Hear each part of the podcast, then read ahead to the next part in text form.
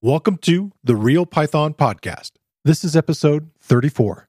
Are you ready to move beyond flat files for your data in Python? Maybe you're not sure where to start with databases and SQL. This week on the show, David Amos returns with another batch of PyCoders Weekly articles and projects. We cover a real Python article about managing data with SQLite and SQLAlchemy. David explores the intricacies of using the modulo operator. We also cover several other articles and projects from the Python community, including how to shoot yourself in the foot with Python, exploring fractals on a cloud computer, the DMCA takedown request for youtube-dl, Python for feature film, an online multiplayer text based game framework, and a sorting algorithms visualizer. This episode is brought to you by the Techmeme Ride Home podcast, Silicon Valley's favorite daily podcast. All right, let's get started.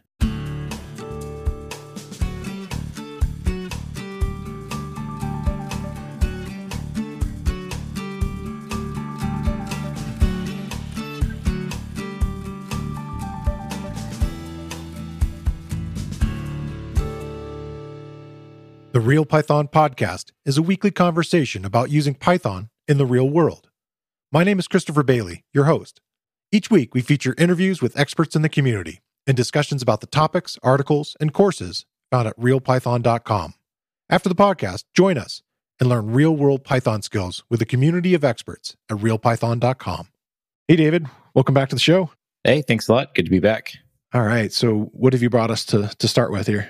Uh, my first one this week is called How to Shoot Yourself in the Foot with Python Part 1 uh, by Miguel Brito. It's sort of a, a fun and whimsical look at some of the things. I'm assuming these are things that have affected Miguel personally. Some of them may look familiar to listeners. Some of them looked familiar to me when I was first starting out with Python. And it just catalogs five different things that, you know, you might run into that sort of make you stop and go, what in the world is going on here? And I'm just going to go through and list the, the, five things and, you know, I won't go into all the details so that there's still something fun to uh, read in the article. But he talks about uh, implicit string concatenation. And this is one that maybe not so much of a gotcha, or maybe it depends on how it comes up, but it's something that for me, it was just the first time I saw it, I was like, wait a second, that that's valid? Like that's real syntax. It looked kind of odd to me. So the premise here is that if you have two strings and you want to concatenate them, usually, you know, the, the most basic way to do that would be to put a plus sign, right? Use the concatenation operator between those, those two strings. Yeah. And concatenate them and you get a single string back with all the characters from those two strings. Well, you can remove that concatenation operator and just have two strings side by side with a space between them. And that will implicitly concatenate to a single string. So this works like if you want to split a long string up. It's a technique I actually have used some on my own where you put a bunch of strings inside of parentheses, not, not like a tuple. You don't have commas between them, but you, you put an open parentheses in the first string and then hit enter. And on the next line, you put the second string and then hit enter after that and put another string and so on until you have your your long string that you want split up and then close the parentheses. And that will just implicitly concatenate everything into a single string. So i guess uh it's something he ran into and just wasn't wasn't clear like wait a second like what's going on here? There's not even an operator. How is this how is this working? So there's that implicit string concatenation.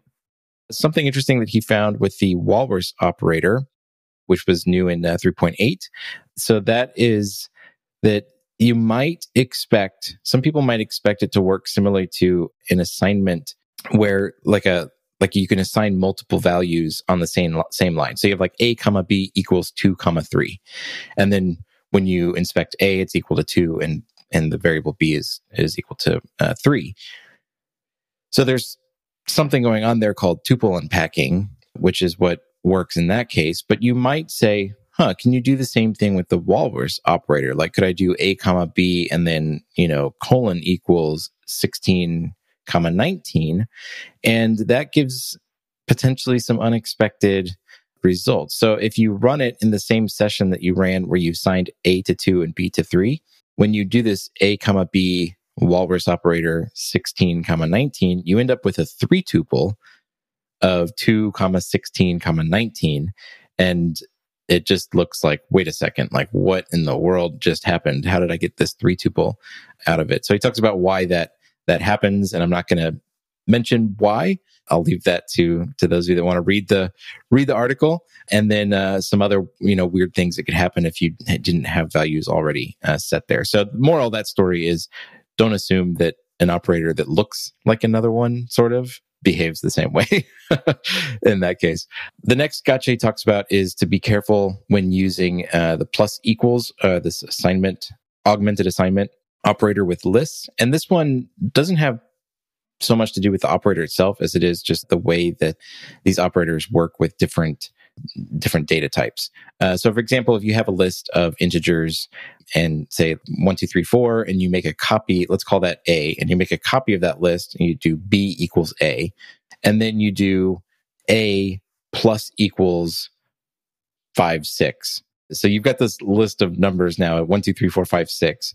That also affected B because when you assigned a to B, what you did was assign a new name to the same list in memory. It's just pointing to the same same list as before. So you can contrast this to the way that this uh, augmented uh, assignment works with, say, something like an integer. So if you have the variable a, you assign it the value one, and you have set b equal to a. Then if you increment a, a plus equals one, then a is equal to two, but b is still equal to one because they're not. You get a new copy of that integer when you when you assign when you assign a to b which doesn't happen with with lists because lists are mutable. The moral of that story is just to don't assume that similar looking operators or same looking operators work the same way on different data types. Yeah. That's another thing that can get you. Another gotcha is mutable defaults. This one i think a lot of people maybe have seen before. If you've seen a lot of these kinds of gotchas. But that's if you have like a default argument and a function that takes the defaults to like a list. So if you don't pass anything into that that parameter, then you get then it just gets assigned a, a new list. This can this can cause problems because that default argument is always pointing to the same that same list the first time it gets uh, it gets called. Yeah. Or really, not even when it gets called. It's probably when it happens when it gets uh, compiled to, to bytecode. It's it's creating that default argument, that empty list, and then every time you call that function, if you don't pass something to that parameter, then it's just going to use that same list over and over again. So there's some weird things that can can happen there. And then another one is he calls it chained operations gone wrong. This is when you have things like these like chained expressions like 25 is greater than x is greater than and equal to 10 so you like you you want to verify that some you know a value is uh, between you know in some range. So what happens here is if you're not careful with parentheses or if you don't understand necessarily everything about what's inside of those parentheses you can run into some some funny issues. So he's got an example where you have some variable x and say you do this um, i'm not sure what value he's assigned to it here but okay x is equal to 10 so you have a, a variable x that's assigned a value 10 and you have this expression 20 equals equals x equals equals zero. No parentheses or anything. You look at this you're like well clearly that's false because 20 is not equal to x and x is not equal to zero so that that should be false. Now if you put parentheses around the the left side of that so the 20 equals equals x now you've got parentheses 20 equals equals x, that part in parentheses, and then the result of that equals equals zero. That evaluates to true.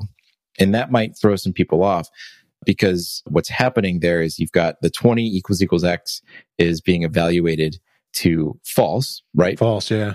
Is returning false. And then you're saying is false equal to zero. And in Python, the Boolean true and false are subclasses of, of the int class of the int data type. So true is, is one and false is zero. So false really is equal to zero. And you can, you can verify that in your, in, in the command line in the Python shell if you want. But by putting that parenthesis there, you actually changed, you might not expect it to change the value, but it actually does change the return value.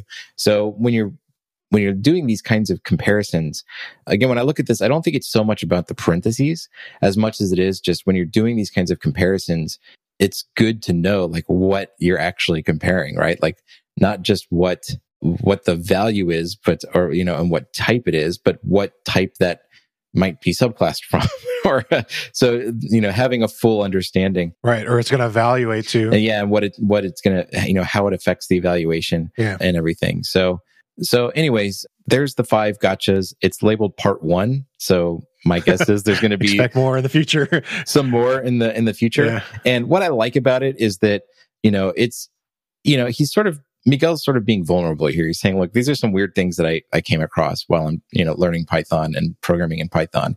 And this is, you know, it made me stop and go, what in the world? And, you know, I'm trying to explain it. He has some explanations in here. And uh, I thought he did something interesting. So he has some explanations that some commenters pointed out as, hey, that's actually not the correct explanation for why that happens. And rather than, you know, deleting that and updating it, he just like crossed through it. So you can still see like his old reasoning and then says, you know, thanks to so and so who kindly corrected me and everything. So it's sort of this living document he's put together that that I assume, you know, he's learning a lot about the way Python works by by doing all this. So it's a really good example of why it's good to write these kinds of things down and document these parts of your journey.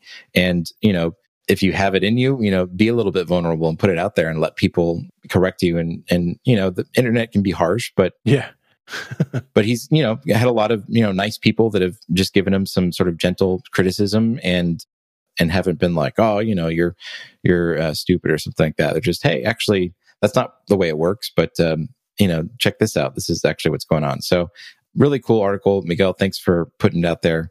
Uh, i enjoyed reading it. Yeah cool. What do you got? So my next one is a real Python article. This one's from Doug Farrell, who's a previous guest on the show, and Yeah. he came on to talk about APIs. And Doug has a lot of background in creating APIs and dealing with SQLAlchemy, and so this is kind of a, a dive deeper into the area of SQL and SQLite. There's so many ways that I've heard this that pronounced SQLite or SQL Lite or SQLite. Uh, So I, I may interchange them. I'm sorry. Um, it's another one of those words. I don't know how you like to pronounce it, but it's called data management with Python, SQLite, and SQLAlchemy. It starts off with the idea of okay, you have data, and you're going to be working with potentially where a lot of people start, which is you know kind of going back to last week episode with Al Sweigart talking about automating the boring stuff and doing stuff inside of Excel or doing stuff in sort of these other situations when when you have a flat file of data uh, CSV or what have you, there's certain advantages to that. There's certain ways that you know you kind of work with that that kind of information, and probably the biggest advantage is there's sort of built-in things in Python for reading it, and then there's really popular libraries like things like Pandas for working with it and manipulating that data and and so forth. But as a storage medium, it's got a lot of kind of problems. It's very hard to update the data in it also you potentially if you're sharing your work with multiple people it's not really a shared source. And so you're you're walking around with files or emailing files and potentially dealing with multiple versions of things. The records themselves are just individual rows and then you're having to have tons and tons of columns if you're adding attributes about these things. And it kind of starts to feel like well maybe there should be a central thing like a database that can contain all of these items. And that's where this structure of one of the simplest databases that I've worked with is this, you know, SQLite. Mhm. And SQLite is a file, which is kind of nice. It's an individual file that can be hosted, can be hosted in a shared kind of thing, or it could be, you know, something that's up on the web, at, you know, an API endpoint or what have you. And what's nice about it is it doesn't require a whole lot of additional structural stuff about it. You know, it's literally just this file with a extension .db. So he talks about, you know, creating that, creating the the structure. It's sort of a bit of a primer on SQL if you've never done anything with SQL. Um, so you're learning some of the basic commands behind it. And I've probably mentioned this, I don't know, too many times that that's my background Yeah. where I kind of got really, really back into programming. And so it was like, oh yeah, this is, is pretty neat. And so, and then it kind of gets into this, they call them ERD, which are these relational diagrams that you kind of create to decide, okay, if I'm going to take this thing, in this example, it's a set of books, how do you decide how this data should be related to each other? In the case of a book, there's an author, but there's also a publisher. And so those things, you know, a, one author could write multiple books potentially, and a publisher might publish multiple books. And so there's also this relationship where then, okay, this author might work with multiple publishers and, and and so forth. And so you kind of need to decide, well, how do you want to divide these things up and creating those tables? And so it goes into that. And I think it's really kind of neat to kind of just see that background if you've maybe you've never delved into this area and and thought about what's what's happening there. And so advantages there is that when you go to update things, it, you're updating a single place. You're you, you can update with a single command and it's going to go and adjust all the records, which is really powerful.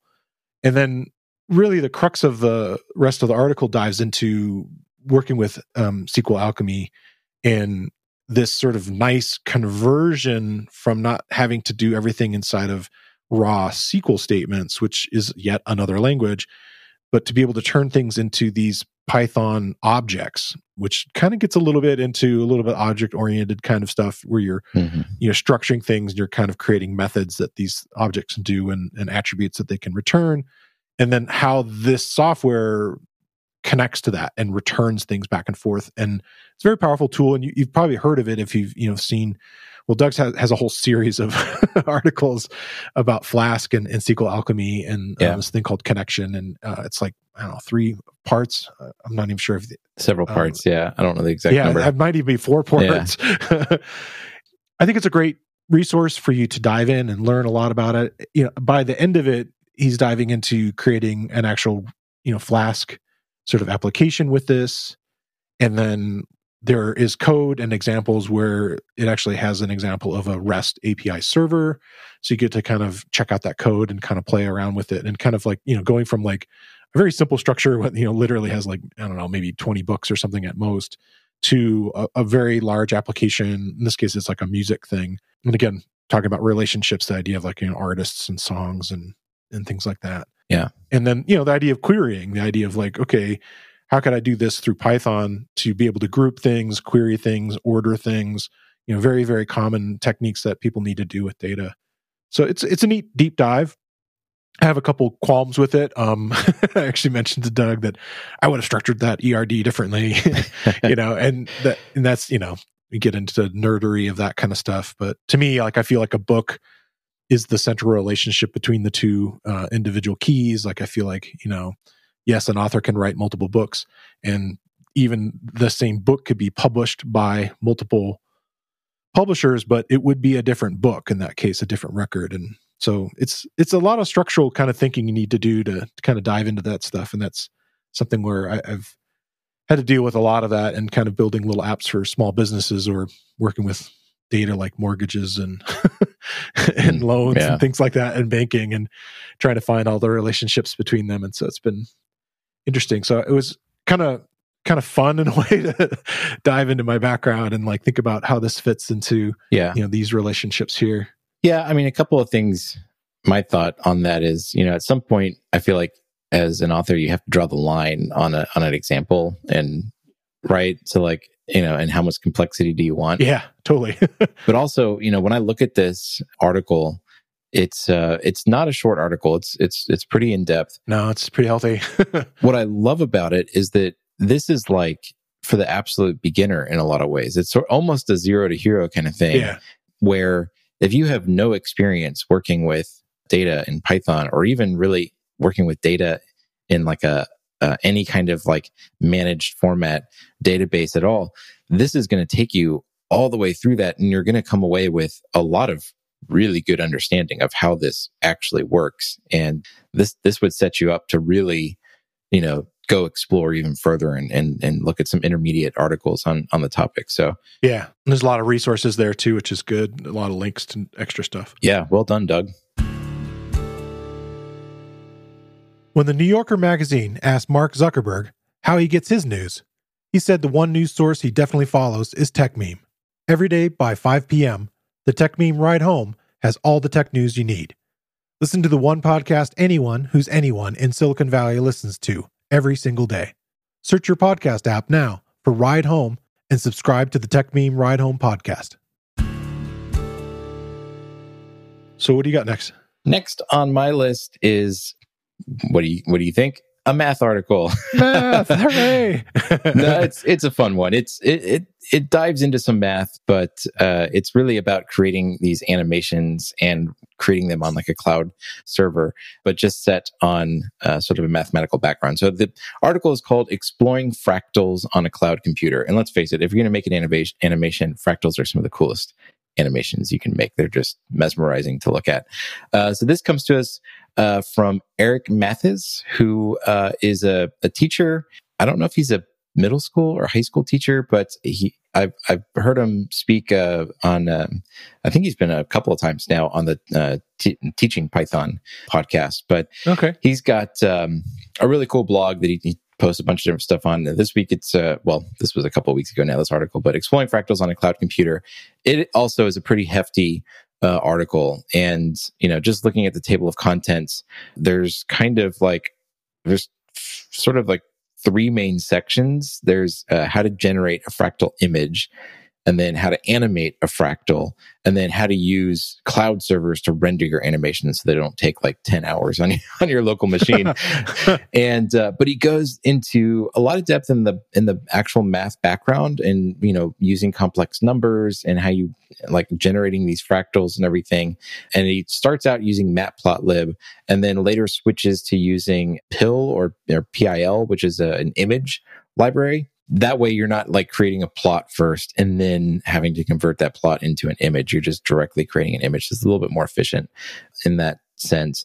Then he talks about using argparse to create like a whole command line interface for all of this to like to actually generate your your images and then moving into generating sequences of images and then putting that into an animation file. And it just i mean it really walks you through this whole process and you you start kind of at zero and you end up with this really cool little CLI application that can make these animations. And then it gets into like, wow, okay, if you really want to have like lots of detail in your animation and like high resolution, then, you know, even with uh, the best MacBook or best, you know, PC on the market with, you know, have, you know, 32 cores and whatever, 64 gigabytes of RAM, whatever you've got, like, you know, some insane amount, it's still going to probably going to take you like several hours to generate a really high definition detailed animation. So what can you do to reduce that time? Well, you can uh, use a cloud server that tap into, you know, the powerful computing resources that they have there. He does mention, you know, there's lots of different kinds of servers that are available. For this particular one, the hosting platform he uses is Linode, and he talks about how to set it all up and everything. And he also has some like pricing information there to kind of have an idea like you know, if you really wanted to do this, like how much is it actually, because it's not going to be free. You might get some free time, I guess, at the beginning if you're like a brand new customer for some of these platforms, but past that, it's not going to be free. So he does talk into like, if you really want to do this, here's how much it's going to cost you like per hour for, you know, different kinds of servers. But anyways, you end up with, like I said, this really cool little command line application and some really cool little animations. He's got uh, some videos that he's put in the article of the different kinds of animations that you can create with this. So really fun stuff. And if you're into numbers and fractals and and then also just want to get some practice with, you know, using image libraries and using argparse and writing a CLI and getting some practice with uh, like a cloud yeah. uh, compute system, then um, yeah, it's a really good way to to get some practice there. Yeah, kind of an article into project kind of thing, which is great. Yeah, exactly. So my next thing is actually a Reddit thread and I don't know, I feel like it's a little bit news, but it's also connected to open source and kind of where these things to meet. And it's about a tool called youtube-dl, which is a, a tool that you can use to, in this case, code wise, it's helping you to download videos, which can fall into copyright types of issues depending on you know how you're, you're, you're using this tool. I personally have downloaded things from YouTube to be able to watch them later, like if I'm traveling and and stuff like that. Like if it's a conference talk, something that's you know fairly long, where I'm going to be you know sequestered away, and you know it's open source and it's free for people to to grab. That's a legitimate case, but a lot of people may use these things in different ways. And so what's happened is there's been a DMCA takedown request, and it's from the RIAA, which is the Recording Industry Association of America, and you might remember them from back in the Napster days and yeah. going after different services and so forth at the time. And you might say, well, what does this have to do with open source? You know, why would the record industry? Well, you know, a lot of people may be using this tool for you know the ability to download the music from YouTube, which is I guess not uncommon. And there's different deals that YouTube has in place for paying the royalties, and so this would kind of go past it. Anyway, so there's a couple things kind of going on in here beyond the fair use things that I mentioned. The I think one of the sticking points that may have gotten this team of people who've you know created the youtube-dl in trouble is that they have integration tests, unfortunately, that use copyrighted content mm. as examples. And so when they're running these integration tests, it's actually going and grabbing specific files that are songs in in these cases. And so maybe that might have with that amount of traffic might have created some of the stuff to cause issues for them. And then there's also in their documentation they mention particular band by name. And so that's not super great, but yeah. Eh, regardless, you know, it's one of these things where people want to kind of point the finger at Microsoft, and I don't know if they can really be blamed in this particular case. I, you know, I, I know of other takedowns that have happened before. You know, GitHub was acquired, so this is something to kind of keep in mind. And you know, there's a bit of an uproar about it, and people looking at ways to be able to get versions of the code or fork it, and and so forth. But it's it's interesting, and it's one of these things that you know, like you need to be careful in your open source projects to not like yeah. be sort of I don't know flagrant in the, in the way that you're you know using as examples. Um, I think you were talking about like I guess if somebody's setting up a CI/CD setup here with something like this to make sure it works, then you know again it's going to hit these multiple files. Right. It's an interesting situation because it's you know there are like tons of valid fair use applications of, of a tool like like youtube-dl. Yeah. I guess, you know, the reason we're talking about this on this podcast is youtube-dl is a Python application. Yeah. It's library. Yeah. So, you know, the, the issue with the RIAA is not like a Python issue, but it's, uh, but it's just something to highlight that, uh, when you, like you said, when you, when you make an open source project, you know, be careful with, with, you know, how you are using that. Now, yeah, I mean, don't, don't mention copyrighted material in your uh, or you know brand names uh, in your in your documentation and stay away from copyrighted material in your tests or anything like that if, if you have something similar to this so i mean there would be my guess is there wasn't i mean i haven't looked at the code but i gotta i gotta assume there wasn't a need to use that copyrighted material in those integration tests they could have created some stupid little video on youtube or even just a video of like a static image or something, right? That they have the rights to, and they could have done the test that way if they even needed that. I guess there's there's the DRM protection, which they are in some cases circumventing too, which maybe that was part of the testing that was showing that that could do that. So again, that kind of gets into a bit of a gray area, which again, we're not a legal podcast in any way. so. Yeah, yeah, exactly you know but i also feel like you know this hurts a lot of people rely on these kinds of tools that, that have valid fair use applications and this is uh you know throwing a wrench in their in their plan and and and in some people's jobs and and uh, livelihoods and, and, they need to be able to use tools like this to document things right and and that kind of stuff so it's a weird situation it'll be interesting to see how it evolves because i could see some agreement being made where if they remove certain things. I mean, maybe I don't know. Like I said, I'm not super familiar with all the, yeah. the all the discussions, and everything going on behind all of this. But you know, you look at the tool itself, and to me, it's sort of like saying, you know what, you know, here's a crowbar. Burglars can use crowbars to enter you know people's property illegally therefore like you shouldn't sell you know crowbars or we shouldn't make crowbars anymore and it's like that's like kind of stretching it right like it's a it's a tool that has a real application. So yeah, it's just interesting development, and I'm curious to see how it's all going to pan out. If if they're actually going to just it's going to die and go away, or or what's going to happen here. Yeah, I feel like it probably will split off into other versions, or but who knows? Yeah. This week, I want to shine a spotlight on another Real Python video course. It's titled Playing and Recording Sound in Python.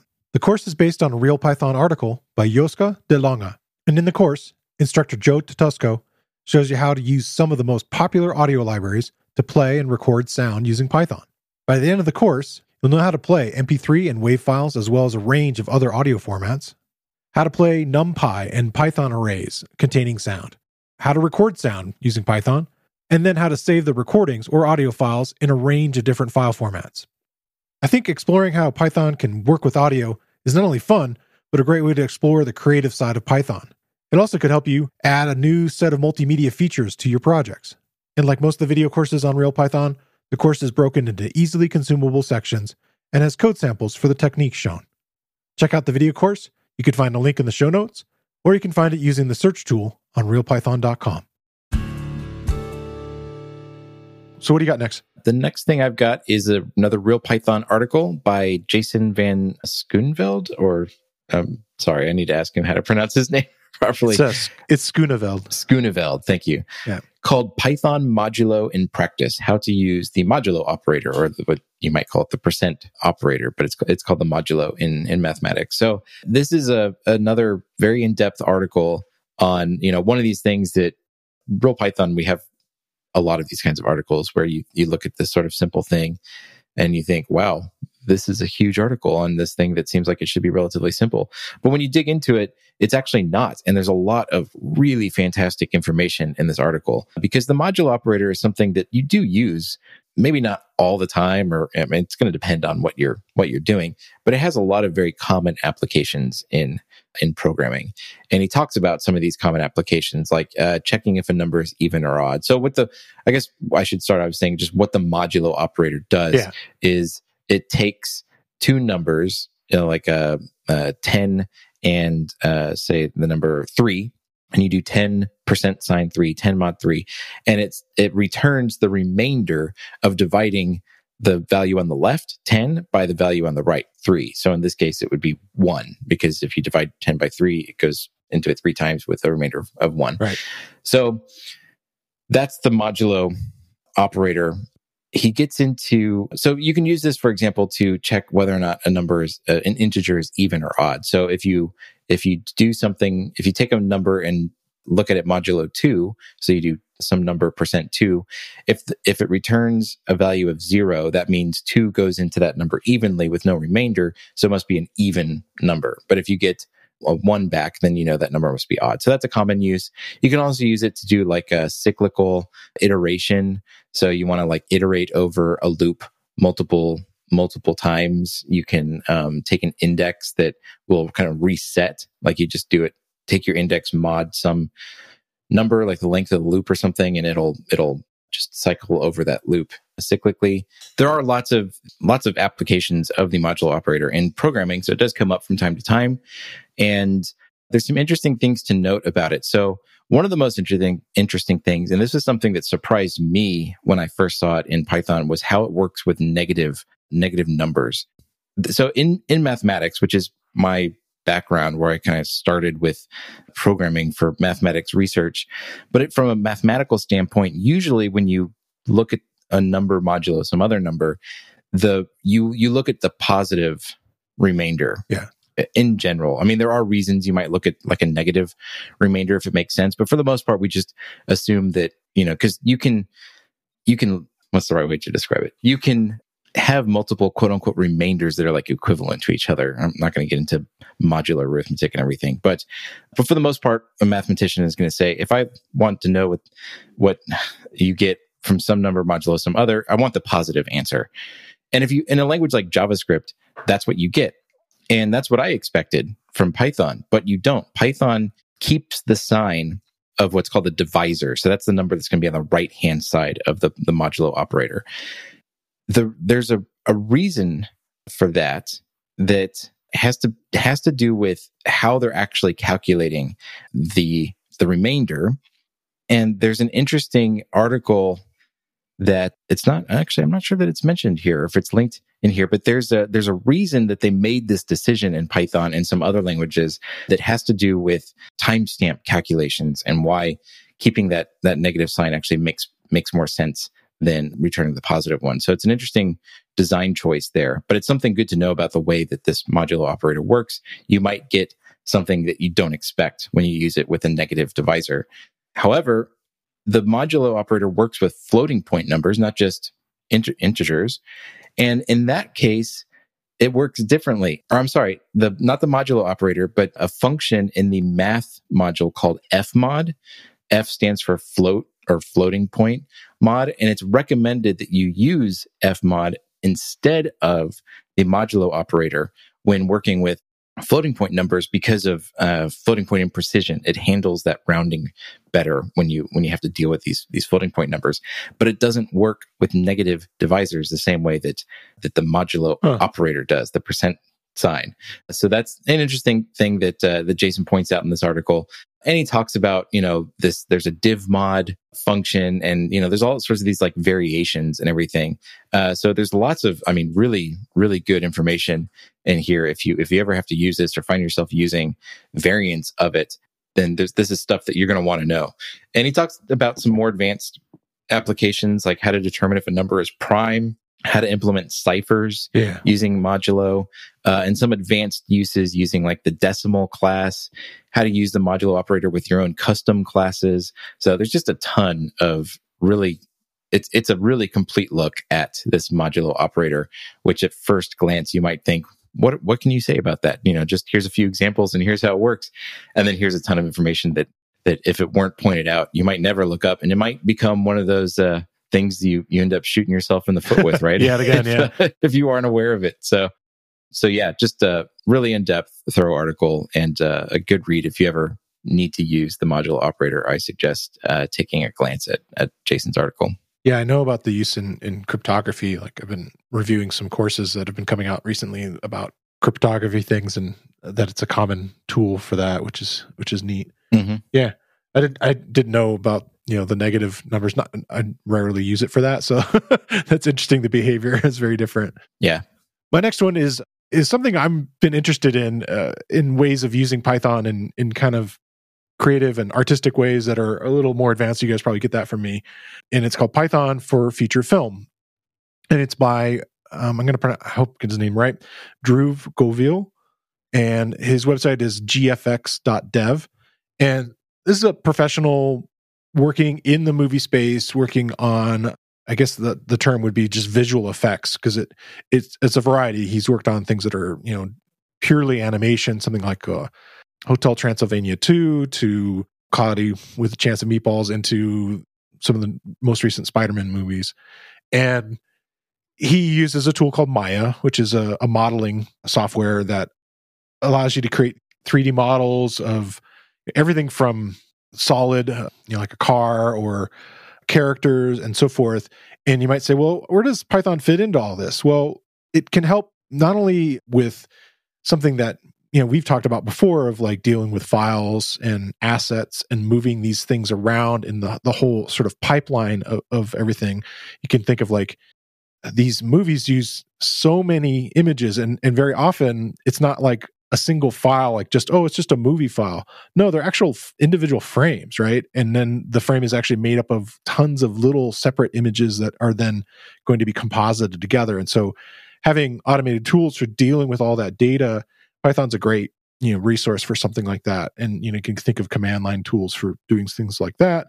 But inside of maya uh, creating models one of the examples that he shows because he has a course on this diving into using python inside of maya.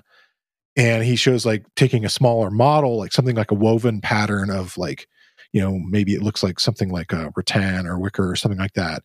And it's just a little square of it but then like taking that and then wrapping that in a 3D model around like a torus, like, you know, something that looks like a tire or a tube or something like that, and then deforming it. And then that whole pattern is falling across it. And it's not a texture, it's actual true three dimensional, uh, you know, with all the edges and sides and, and so forth, or taking something like a chain and, and so Python can help to do all the additional calculations that would have normally have been done by hand or kind of hand replicating and so forth. So anything you can kind of think of like boring stuff that you would have to sit there and go through and automating you know he's showing ways that you can do that and i didn't know you know it was used in this way i mean I, have heard of python being used in you know music production for kind of algorithmic music or generative music um, which is always kind of neat or building you know, plugins and things like that and i've just recently saw you had a pycoders thing about using it in photoshop yeah which I think would be kind of cool. Probably link to that one too. But then, you know, this goes even further the idea of if you're creating, you know, clothes for characters, like costuming the characters, to be able to put together this entire like three dimensional model of, you know, say this character all completely costumed out. And then to have a second model that's just the body shape and then apply all of that and have it transform all of that to instantly fit that other character, which would have no- normally taken tons of time. Some interesting stuff that's in the article is, is that like, he mentions that many of the processes that are mentioned about using in Python are still kind of tied to Python 2.7, hmm. which I guess is true in a lot of other industries, which you kind of you know run into. yeah. And so the there's a little bit of a need to convert them to Python 3 and, and further. I don't know, it's just very interesting. And then lots of video examples showing how these things are being used. If you're not familiar with like animation today, like the idea of this idea of rigging, which is a little bit like, you know, puppetry or marionettes, but for actual animation where you have these solid things where you can then give this to an animator, or you can think of it almost like creating models that are pl- used in a video game where you're able to control, you know, the, the facial interactions and it, it's deforming the, all the the muscles and and skin and so forth to follow along in the model. And it's really neat. I, I, think of it some ways like in video games like if you're doing something like pie Pygame or what have you that there's these additional things you can add to create gravity or you know create these kind of physical you know physics kind of models of things and this is the same kind of thing to work with like how would something you know deform or solids or have particles help them save time and and eventually you know spend more time creating things that are more useful. So it's a neat article. I, I really dug it. Yeah i think it's kind of important to mention too that there's not it's not a technical article. There's not no not at all. Yeah. a lot of code examples or anything here. And a lot of it is you know he's got this course which i assume is a paid course. Yeah. It's a udemy thing. Yeah. Yeah. That he's kind of you know pitching throughout the throughout the article. But it's not a very salesy article either. Like it, it, it's really just an overview of like, you know, hey, did you know Python is used in like the feature film industry? And like, here's like all these different ways that it, it appears in this, in this, in, the, in this industry. It's a whole bunch of stuff that I just had no idea. I also had never really seen like the animation pipeline broken down like that before, just because I've never really investigated it or I guess been interested in like being an animator or anything. So it was just kind of neat seeing like, oh, that's that's how they do all that stuff. Like that's that's kind of neat. But uh, it's cool to know that Python plays a big role there. And at the end of the article, he mentions some exciting things that he thinks that are exciting. There's just lots of possibilities with Python and machine learning and computer vision to do things like helping tracking objects inside of a scene and, and everything. So yeah, it's just really fascinating and it's an interesting look into an application of Python that is probably not something most people have on their minds. And if you're into film, you know, this could be a way to meld your interest in Python with your interest in in film and animation. So really cool stuff. Yeah, I think about like the the lighting that needs to happen in, in these types of things that you know, everyone in these 3D scenes to to render it, there's all these, you know, individual like light sources that you have to control. And so if you wanted them all to move together, it normally would have been like a whole thing where you're having to like, okay, move light one, move light two, and so forth. But the idea of being able to get them to work together, the whole thing in animation has always been this idea of like there was like a, you know, back in the Walt Disney original days of hand drawing things out, is there would be a key animator and they would like animate a single frame and then they'd go and create another one and say, okay, these are the ones here. And now hand it off to other people that do the tweening, the in between frames. Mm, and, you know, I mean, that's really powerful what computers can do for creating all those in betweens for you now of like, yeah, um, modifying. And, and I, I didn't even really think about the idea of like, oh, yeah, you know, you could apply machine learning in these situations and, and so forth. And, you know, there's definitely lots of interesting ways to kind of grow this technology and, and, um, yeah so it, it's kind of fun to think of ways that other industries are you know automating what they're doing too so yeah exactly so that gets us into projects what's your project this week the project I've got this week is something I'd never heard of before, and it, it sort of took me back to like my my beginnings in programming. So I I started when I learned to program. I learned to program in BASIC on uh, an old old old PC that my well, it wasn't old at the time, but super old nowadays. But a PC that my parents got when I was I was in elementary school when they when they got it. I one of the first things I did when I was learning to program in BASIC was to make these little like text adventure games. Yeah. So uh, I came across this project called Evennia. It's not a new project. I guess it's been been around for a while. You know, I, I didn't look at the commit history, but there's some commits just on the repo that look like you know almost a year ago, and it might even be older than that at this point. So, but it it's a modern library for creating online multiplayer text games, which just immediately was like, oh wow, that that sounds really intriguing. That that looks really cool. It looks like a, a, pretty cool library to use.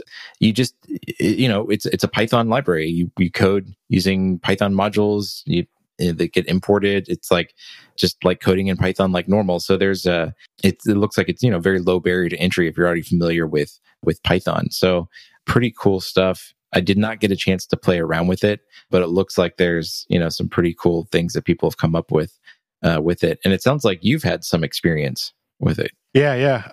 The local uh, user group here in Colorado Springs, PySprings, shout out to them. Nice. They brought this in one time um, before lockdown. It was like uh, last, I guess, might have been just in February or something. And we set it up and got it running and had a central server. And then the different people inside the, the meetup were logging in and creating their you know characters and so forth and we could interact inside there. So you know it's definitely multi-user kind of this persistent kind of thing. And you know it comes with a, a, nice little demo game that you could kind of start working with. And we were you know we were up and running within 40 minutes of everybody just kind of getting going. And then um, what we were looking forward to doing eventually and i'm not sure how far they went with it is you know okay well how do you now make this our own game and that's where you start to really dive into like okay the objects and scripts and creating the in-game dialogue and and so forth. But it was fun. It was it was neat to you know see it standing up and and you know kind of have your own ownership of of a tool like this.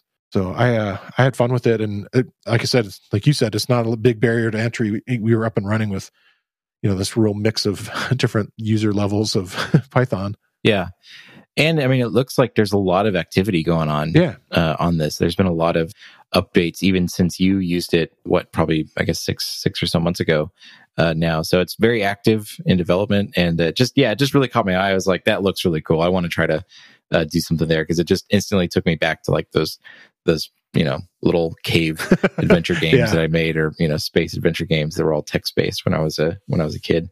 Uh, so yeah, it looks looks really fun. What do you got?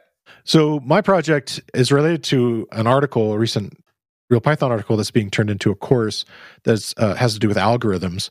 Um, in this case, sorting algorithms, and it's a sorting algorithms visualizer, and uh, it allows you to see with Pygame how these things are sorting. And I, you know, I'm not a computer science background type person, and so I didn't know all the different forms that people have thought of ways of sorting. And so it was very interesting for me to learn you know okay well you could start with something very simple like a bubble sort just very very time intensive depending on the layout of you know what's happening in there to merge sorting to quick sort and so forth. And this actually what's nice about it is you can kind of hear like simple examples where somebody will show you like oh like five numbers and then try to like animate like okay well it would do this first and do that.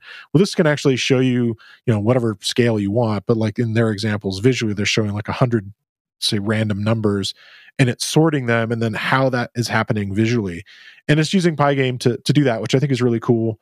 And i think it's a neat project that you could probably like i think you mentioned earlier as um you know taking what's there if you wanted to make it your own i could see turning this into a cli pretty quickly or potentially turning it into you mean a command line interface kind of thing where you're putting in how many values do you want to sort? And then maybe you want to choose which algorithm and then what kind of delay you want. Uh, or going inside the pygame side of things and making the uh, controls be more of a GUI kind of interactive thing.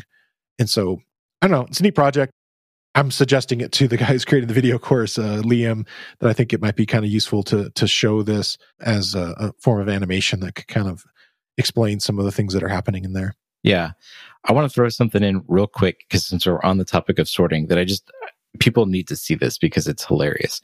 So, have you seen the XKCD comic on ineffective sorts?